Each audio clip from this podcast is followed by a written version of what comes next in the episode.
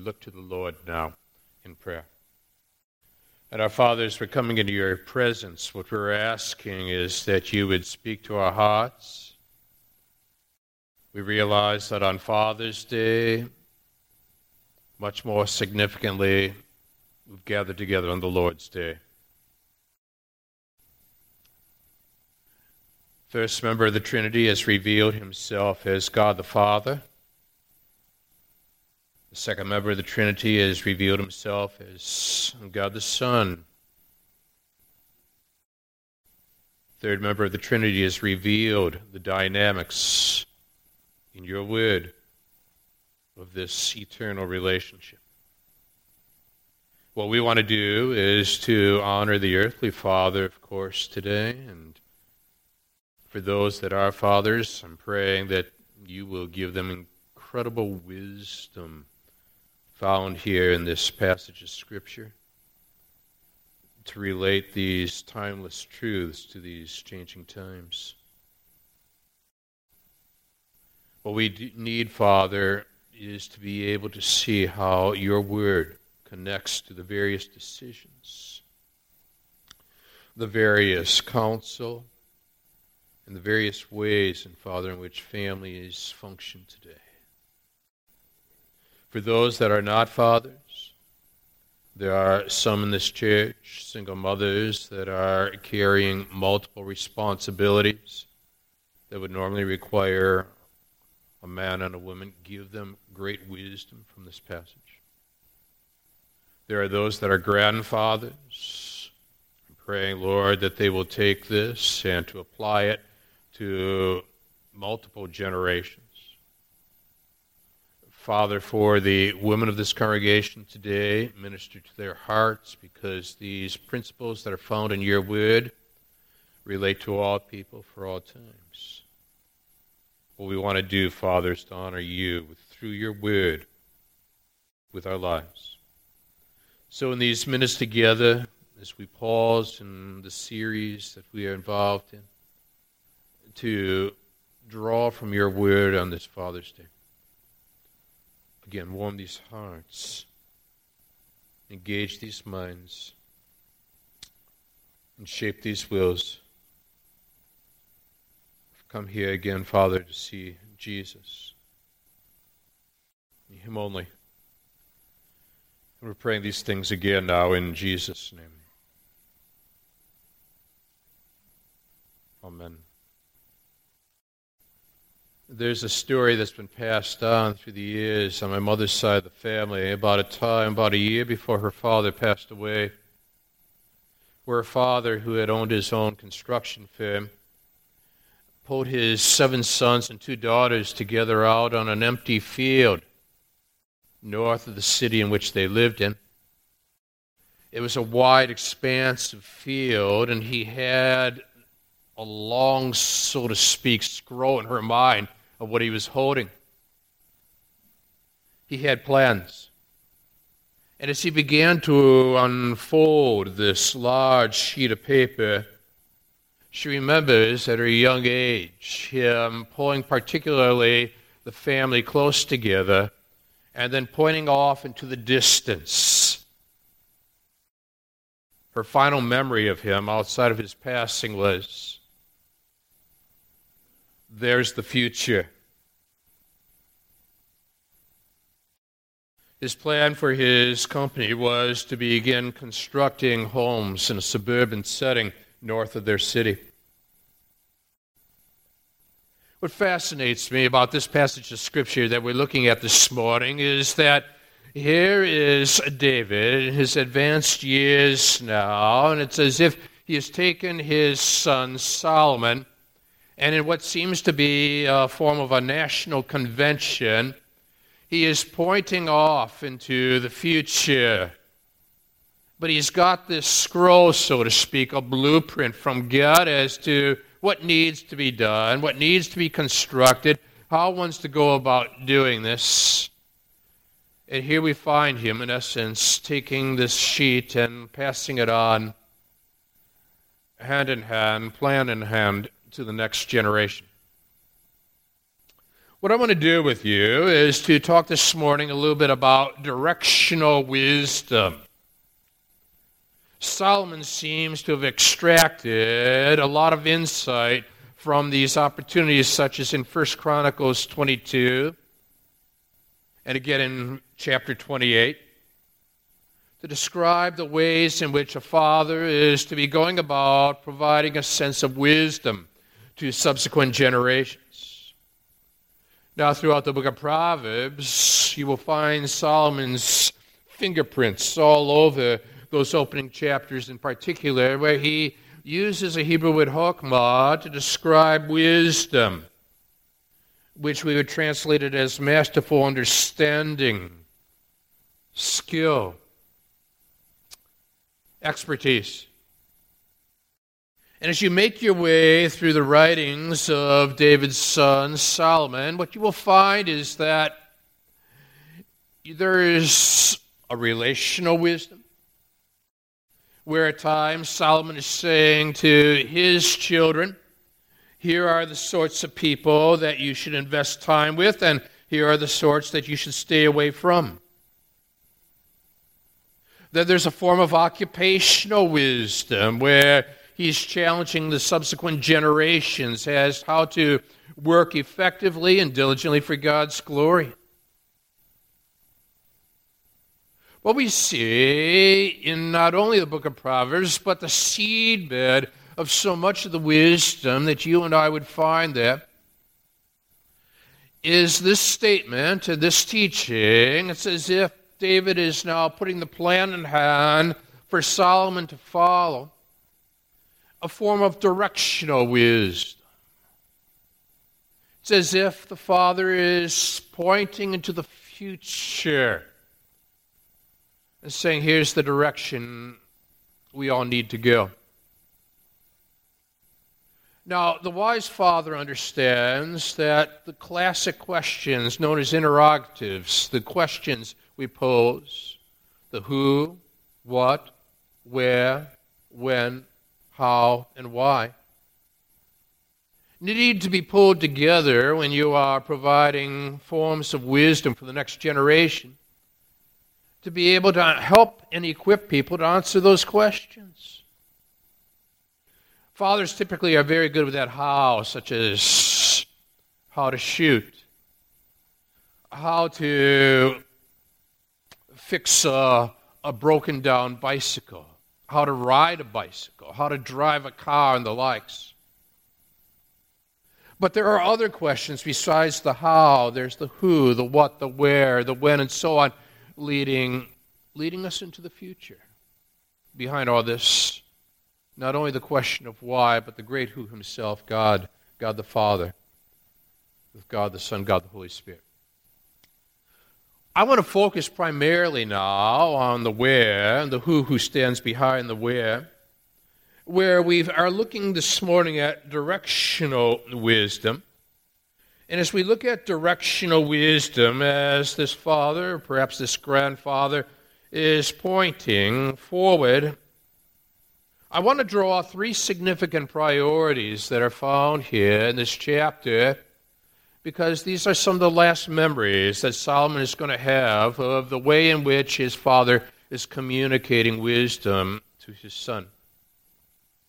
The first is found in verse 9 and 10. We're going to put it this way, number one, that Directional wisdom entails prioritizing the will of God.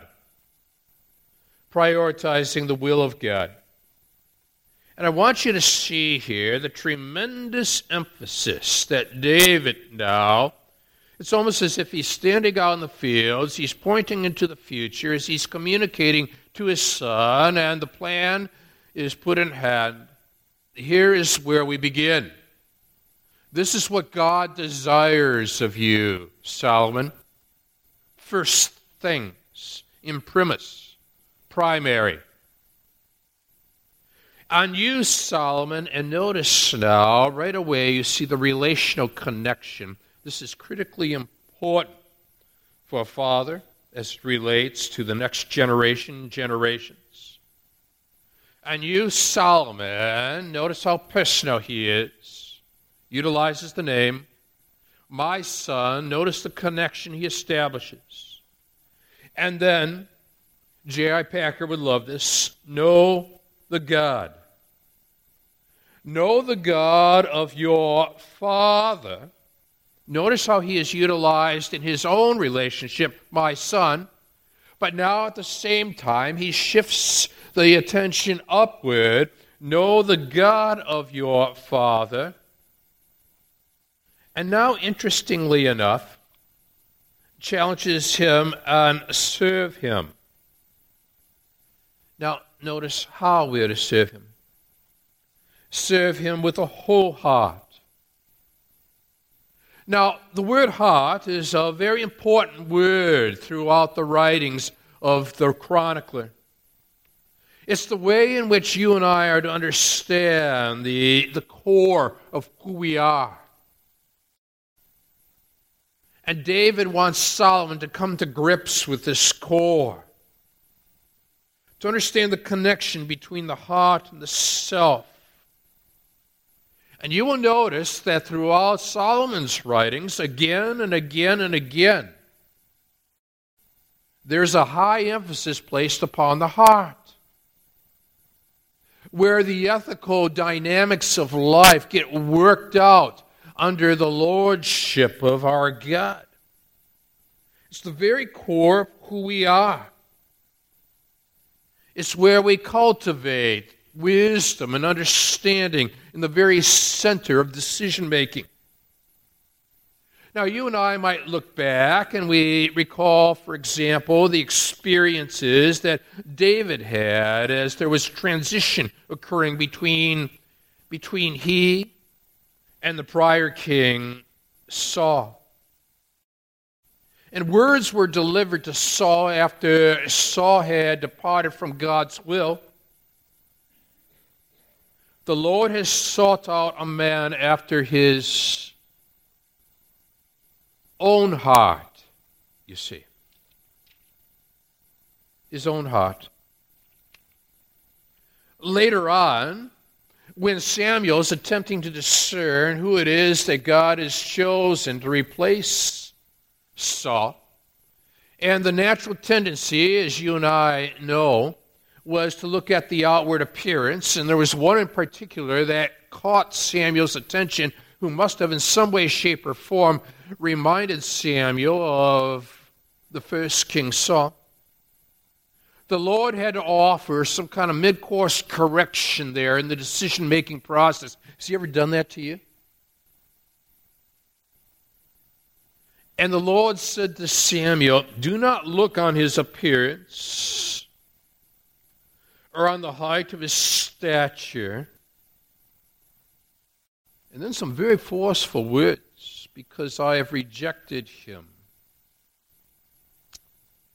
For the Lord sees not as man sees. Man looks on the outward appearance.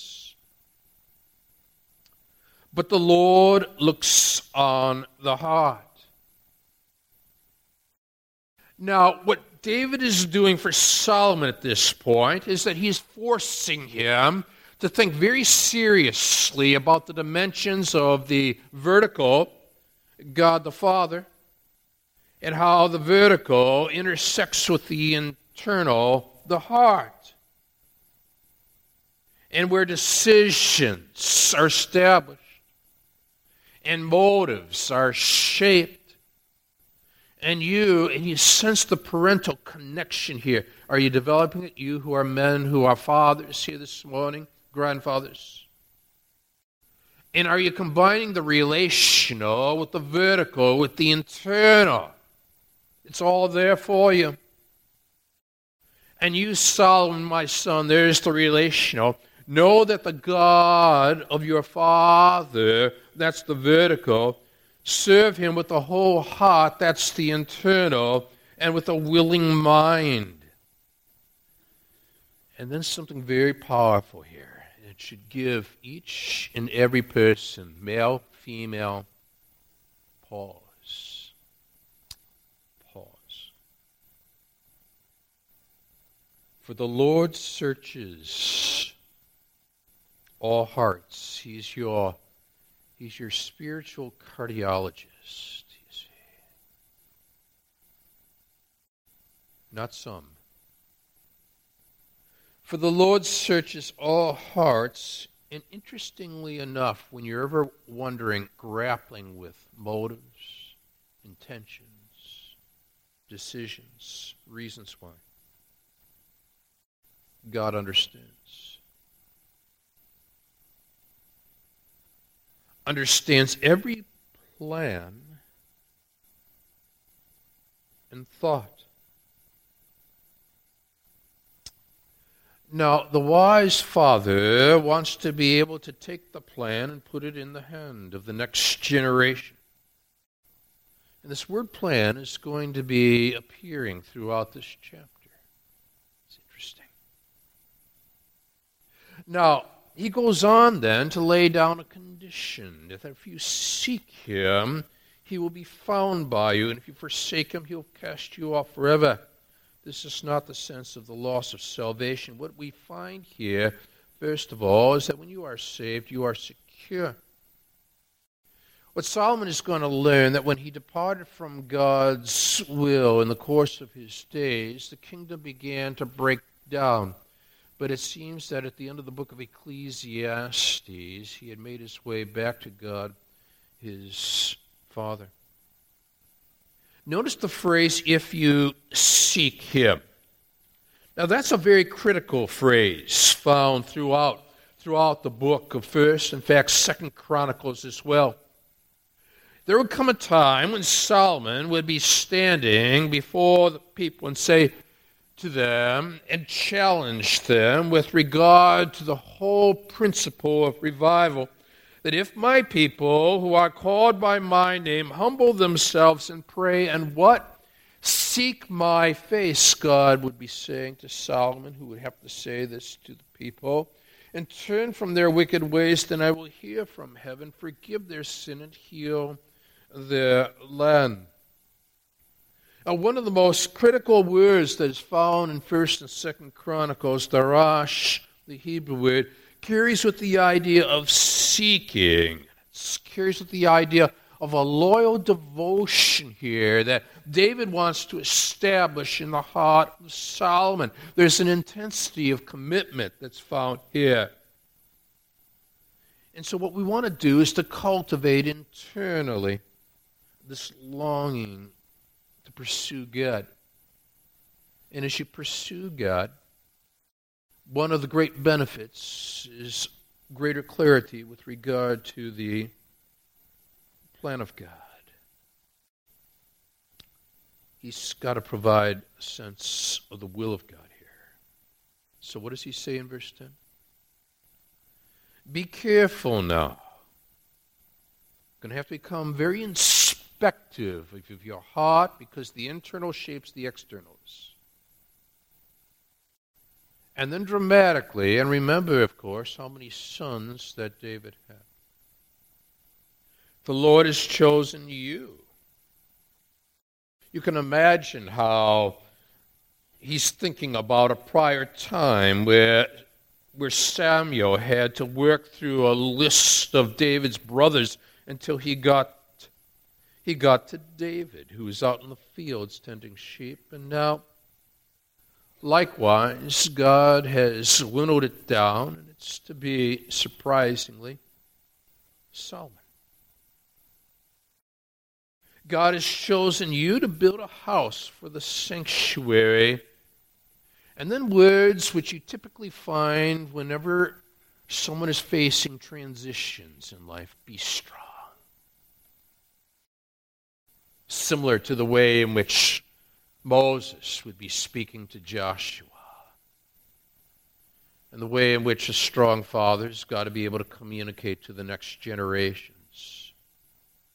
Because you will find that phrase be strong used, particularly in times of transition. We've got a culture in transition right now. And the wise father connects the vertical to the internal pulls all this together, and now draws this out for the next generation to understand.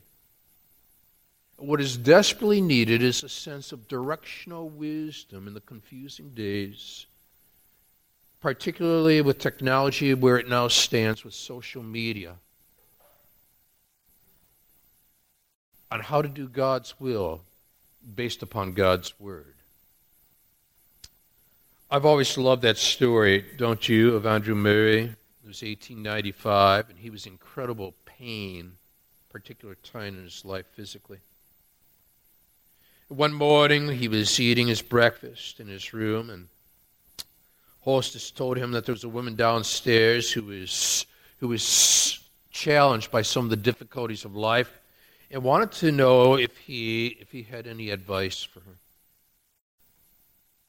He was having a hard time even getting out of bed at that moment physically, but he asked her to bring him a paper and he took a pen and said, Give her this advice I'm writing down. In the time of challenges and troubles, say first, He, speaking of God, First, He brought me here. It is by His will I am in this straight place, in that I'll rest. Next, He'll keep me here in His love and give me grace in this trial to live as His child. Then say, He will make the trial a blessing teaching me lessons he intends me to learn and working in me the grace he means to give. And at last, Andrew Murray said, And in God's good time, he can bring me out of this again. How and when he knows. To summarize, therefore say, I am here, number one, by God's appointment Number two, in his keeping. Number three, under his training. And number four, for his time. What incredible wisdom. Now, so many of us are either facing transitions in life or we are ministering to extended family members or friends, co workers, whatever, facing transitions in life. And what people desperately need is truth in the midst of transition. Truth is constant. Transition is variable. Don't make truth the variable. Make truth the constant and apply the constant to the variables of life. If your family, extended family, loved ones are going through times of change, allow the change less to guide them and the changeables. Allow truth to shape their thinking in the midst of the transitions. And don't underestimate when words such as be strong are uttered in the scriptures. And learn strategically how to use those words effectively in a timely way to be able to minister to those that seem to be shrinking back from the transitions of life. You see. Now, this is important. Know Him, serve Him, not like Saul with a divided heart, but rather as God has intended with a whole heart. And then he says in verse 10, of course, be careful now. You've got to be cautious. You've got to continue to evaluate. Lord's chosen you here, Solomon. You are called to build this house as much as David would have longed to do so. But be strong like a typical father, do it. There's an action orientation here. Now, the wise father then collects the who, what, where, when, how, and why, and so on, and uses each of these interrogatives effectively and applies the various aspects of wisdom, takes the timeless, connects it to the timely, So, directional wisdom, like that grandfather I never had the privilege of meeting, with this plan in hand, about to pass it on to the next generation, pointing off into the future, while at the same time pointing outwards towards these empty fields, is telling them, I could see a school here, and I could see a church here, and I can see houses here. He's envisioning, and he's pointing ahead. Are you doing that? Use all the interrogatives, not just some of them the who, what, where, when, how, why. Fit them together and see where this takes us. So, first of all, in terms of your priorities, directional wisdom entails prioritizing the will of God. You found that in verse 9 and 10. Kent read for us a little bit earlier. But now, second of all, directional wisdom entails prioritizing the Word of God. And you're going to see how that fits together in verse 11 down to verse 19. Now, I'm going to highlight, of course, verse 19, but I want to fit some things together here. And we'll just simply draw out some, some distinctive phrases. And I want you to find wherever the word plan is, to underline it or circle it, whatever you like to do, and draw a line back, would you, to verse 9, where it read in the heart of verse 9, for the Lord searches all hearts and understands every plan. So now, as God is ex- inspecting your soul and your heart, He understands every plan, but furthermore, you and I are called to understand God's plan. He understands the plans we make, but we're to understand the plan that God has made. Now, in particular, Notice the plan that Solomon's got to work with. Then David gave Solomon his son. Notice again the incredible connection relationally, which needs to be there through the generations. Don't underestimate dads, grandfathers, the relational aspect of it all. David gave Solomon his son. Keeps appearing. The plan now you drew a line, didn't you? Back to verse 9, where it said, The Lord searches all hearts, understands every plan. Now here you are in verse, in verse 11, and David gave Solomon his son the plan. Now this is the plan, you see, of the temple to be constructed. And what's fascinating for us is that it's tied together with the pattern that God had established for Moses with regard to the plan for the tabernacle. In other words, God had set standards to follow. It's as if he had this blueprint and his son by his side, and he's pointing to the future with plan in hand and about to pass it on to the next generation. Say, there's the future. And now he's connected the plan of verse 9 with the plan of God in verse 11, the God gave, David gave Solomon's son the plan. now the specifics. In this case, the vestibule of the temple and its houses. You've got a blueprint unfolding here. Its treasuries, its upper rooms, its inner chambers, and of the room for the mercy seat. You can almost sense the pause But here it is again in verse 12, isn't it? And you're going to want to underline it or circle it. On the plan. And the plan of all that he had in mind. God. For the courts of the house of the Lord, not the courts of the house of David. Now, here is something very critical. Solomon has to understand that what's being passed to him is not his father's preferences. He's got to understand that this is not his father's opinions, that this has not originated within, with his father. I'm ministering to an individual years ago, and she says, I just don't believe in my father's faith. And I said, Well, fair enough.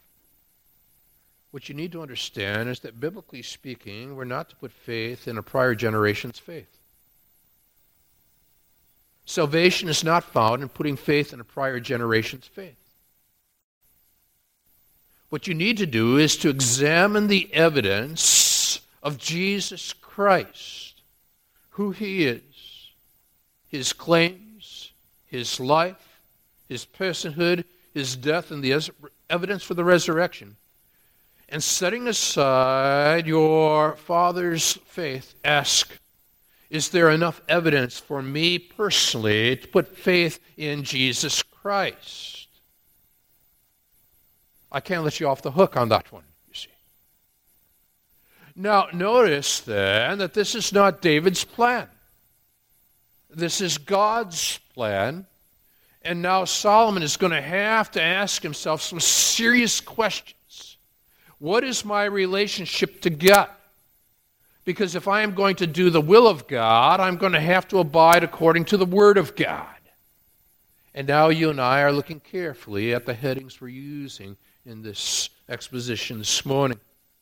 You drew a line from verse 9 in the will of God area to the word of God area in verse 11. David gave Solomon his son the plan in verse 11. And then here you have it again in verse 12 and the plan of all that he, speaking of God, had in mind for the courts of the house of the Lord. This is the Lord's house, it's his blueprint. You see the house of the Lord there again in verse 13 twice. This is of the Lord, you see. And by the time you get down to verse 18, then starkly and dramatically, we are told that this is tied to the covenant of the Lord. So, all of this then is speaking of the Lord, His will, as it connects to His Word. We've got to have the Word of God that helps us to understand the will of God. John Wanamaker, who is one of the country's great businessmen of a prior era, said, I have, of course, made large purchases of property in my lifetime. And the buildings and the grounds in which we are now meeting represent a value of approximately $20 billion. But it was as a boy in the country at 11 years of age that I made my biggest purchase. in a church, inspired by the study of God's Word, I went out and bought a small leather Bible. The Bible cost me $2.75, which I paid in small installments that I had saved. That was my greatest purchase. For that Bible made me what I am today. Well, one of the New York newspapers picked up on it in this interview and captioned it with these words quote, later deals in millions, called small in comparison with buying a Bible at the age of 11.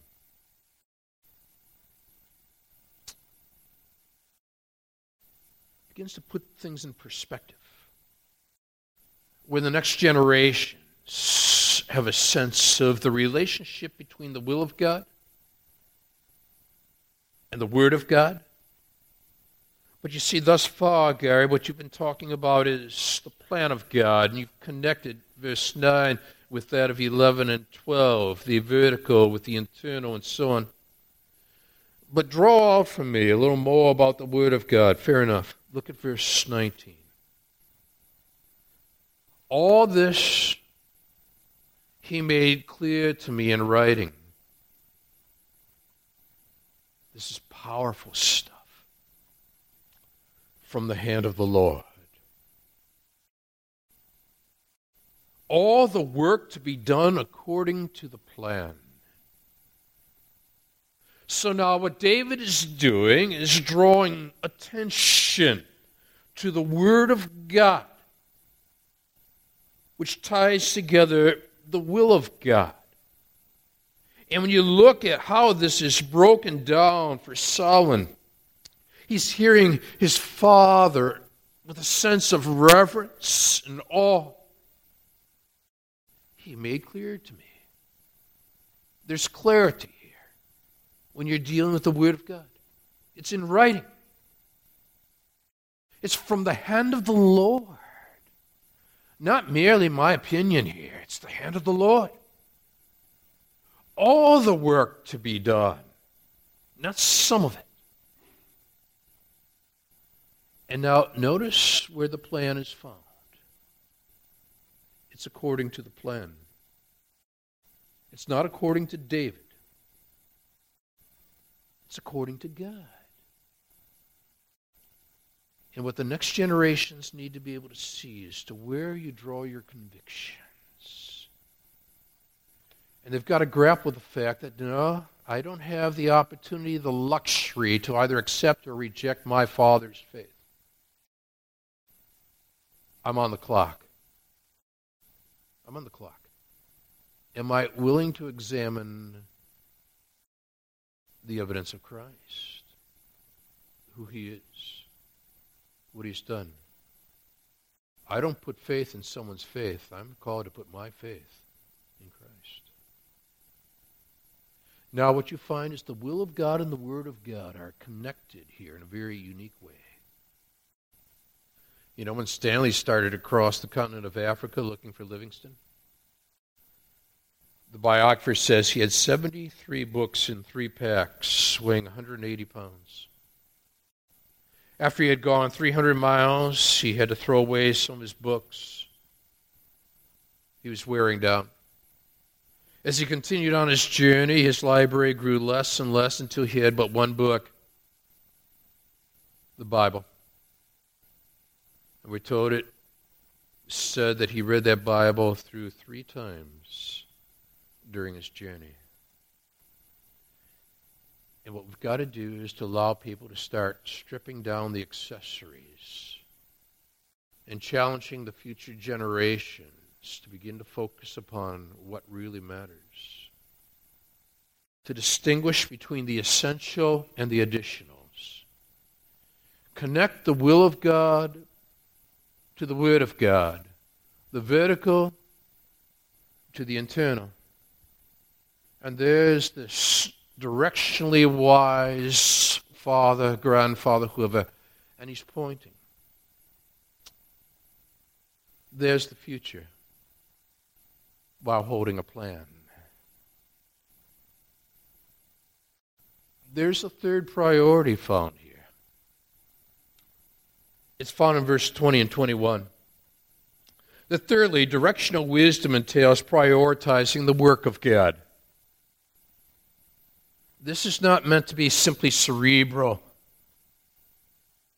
Now we got to put something into action. The who, what, where, when, how, why stuff of life. Then David said to Solomon, just can't get away from this relational connection. This is no distant father here in this conversation. David said to Solomon, his son, Be strong and courageous, as if he's now bookending this counsel.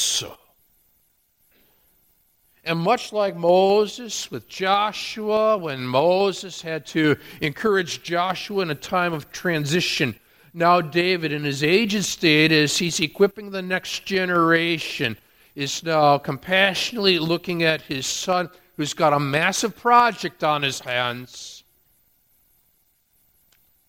Be strong and courageous. I love what comes next, don't you? So much of a father here. Do it. Do it. Let's put it into action. Don't keep it abstract. Make it happen. You doing that kind of stuff? You taking all the interrogatives of wisdom and applying it for relational wisdom occupational wisdom, directional wisdom, wherever the next generations need it. Hokmah. masterful understanding, skill, expertise. You can see now how this conversation, this, this time that Solomon has with David in this national convention that David has established for the passing of the baton, is giving here Solomon a sense of a trajectory, a trajectory into the future. The wise father sets a trajectory into the future. Now, he can't impose truth upon the soul of the next generation. It doesn't work, does it? You can't make someone to believe. But you can expose truth to the soul of the next generation. And now Solomon's got to deal with this through the course of his days. He would write, Train up a child in the way in which he should go when he's old, he shall not depart from it. And there was a mid course departure, wasn't there? But in his old age, so it seems in Ecclesiastes, in the final chapter, he returned to it. In his old age. Be strong and courageous. Do it. Do not be afraid. Now, you take the will of God, the Word of God, the work of God, pull it all together. Look at the transitions where phrases like, do not be afraid appear. And so often you will find this phrase occurring where a departure is about to take place, whether it be with Jesus and his disciples or here David in relationship to Solomon. Do not be afraid, do not be dismayed, because he draws attention to where and who it matters most. The Lord God, even my God, is with you. Shades of what's to come when Jesus is with his disciples. An informing theology for Matthew to use at the end of his book in the area of discipleship in 18 through 20. He will not leave you or forsake you until all the work for the service of the house of the Lord is finished. And then, dramatically speaking, with one of those great beholds in verse 21 And behold, the divisions of the priests and the Levites for all the service of the house of God, and with you in all the work will be every willing man who is skilled for any kind of service. In other words, here is a father here's a grandfather, he's resourcing. In other words, he's equipping the next generation with the necessary resources to carry on when he's no longer there. He is connected spiritually, the will of God, to the Word of God, to the work of God. But now, what we find furthermore is that when Solomon is wondering, and where do I go from here? David has wisely tied the plan of God to the people of God.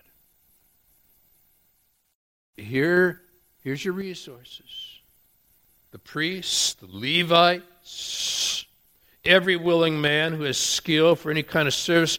It's been organized and thought through for this next generational passing of the baton. Also, the officers and all the people will be wholly at your command. And this whole idea of holy is critically important here because he began, and you, Solomon, my son, know the God of your father and serve him with a whole heart, in verse 9. And now he ends this section in verse 21. And with you in all the work will be every willing man who is skilled for any kind of service, also the people, and all the people will be wholly at your command. You see, the wise father uses all the interrogatives of wisdom, connects the dots, resources, the next generation, sets up a trajectory, knows that he's not going to be around forever, and gives directional wisdom of what's to come. During World War II, when the Nazis invaded France, the French citizens took down all the signposts The Nazi armies were advancing, but they didn't know which way to turn or what direction lay their objective. The signposts were taken down to confuse the enemy. What we have to do is to equip next generations to make absolutely certain we're not looking at cultural signposts, which would send us in wrong directions. But rather, we connect now will of God, Word of God, work of God. We pull together the vertical with the internal.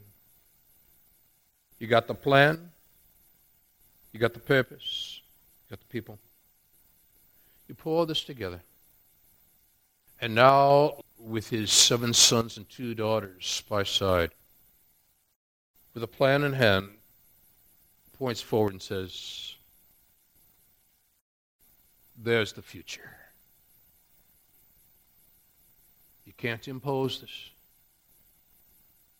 But we're all called to expose this so that the next generations have got to grapple with. And what about my own personal faith? Have I put it in Jesus Christ as Savior and Lord? Let's stand together.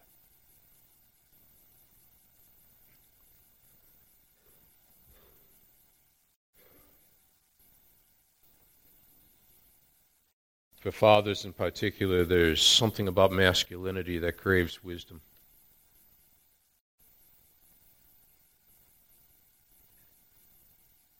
And how to take things and put them in action. Thank you for a David who would give us this sense of directional wisdom in relationship to a Solomon. It gives us the necessary tools to put something in action. I want to pray now in particular for fathers, grandfathers, fathers to be in all these services. Help them now to draw a sense of a trajectory from your word. Take into account all the variables, all the various personality types of all the people in the extended family and beyond. But there's a constant here. It's you. It's your word. And help us to be able to take into account the way in which we are to apply this constant to all those variables. We need wisdom. We need hokmah. We need you. So, Father, bless each and every one and equip us now, male, female alike, to take your word and relate it to all kinds of situations in our lives. We pray these things in Jesus' name. Amen. God bless you.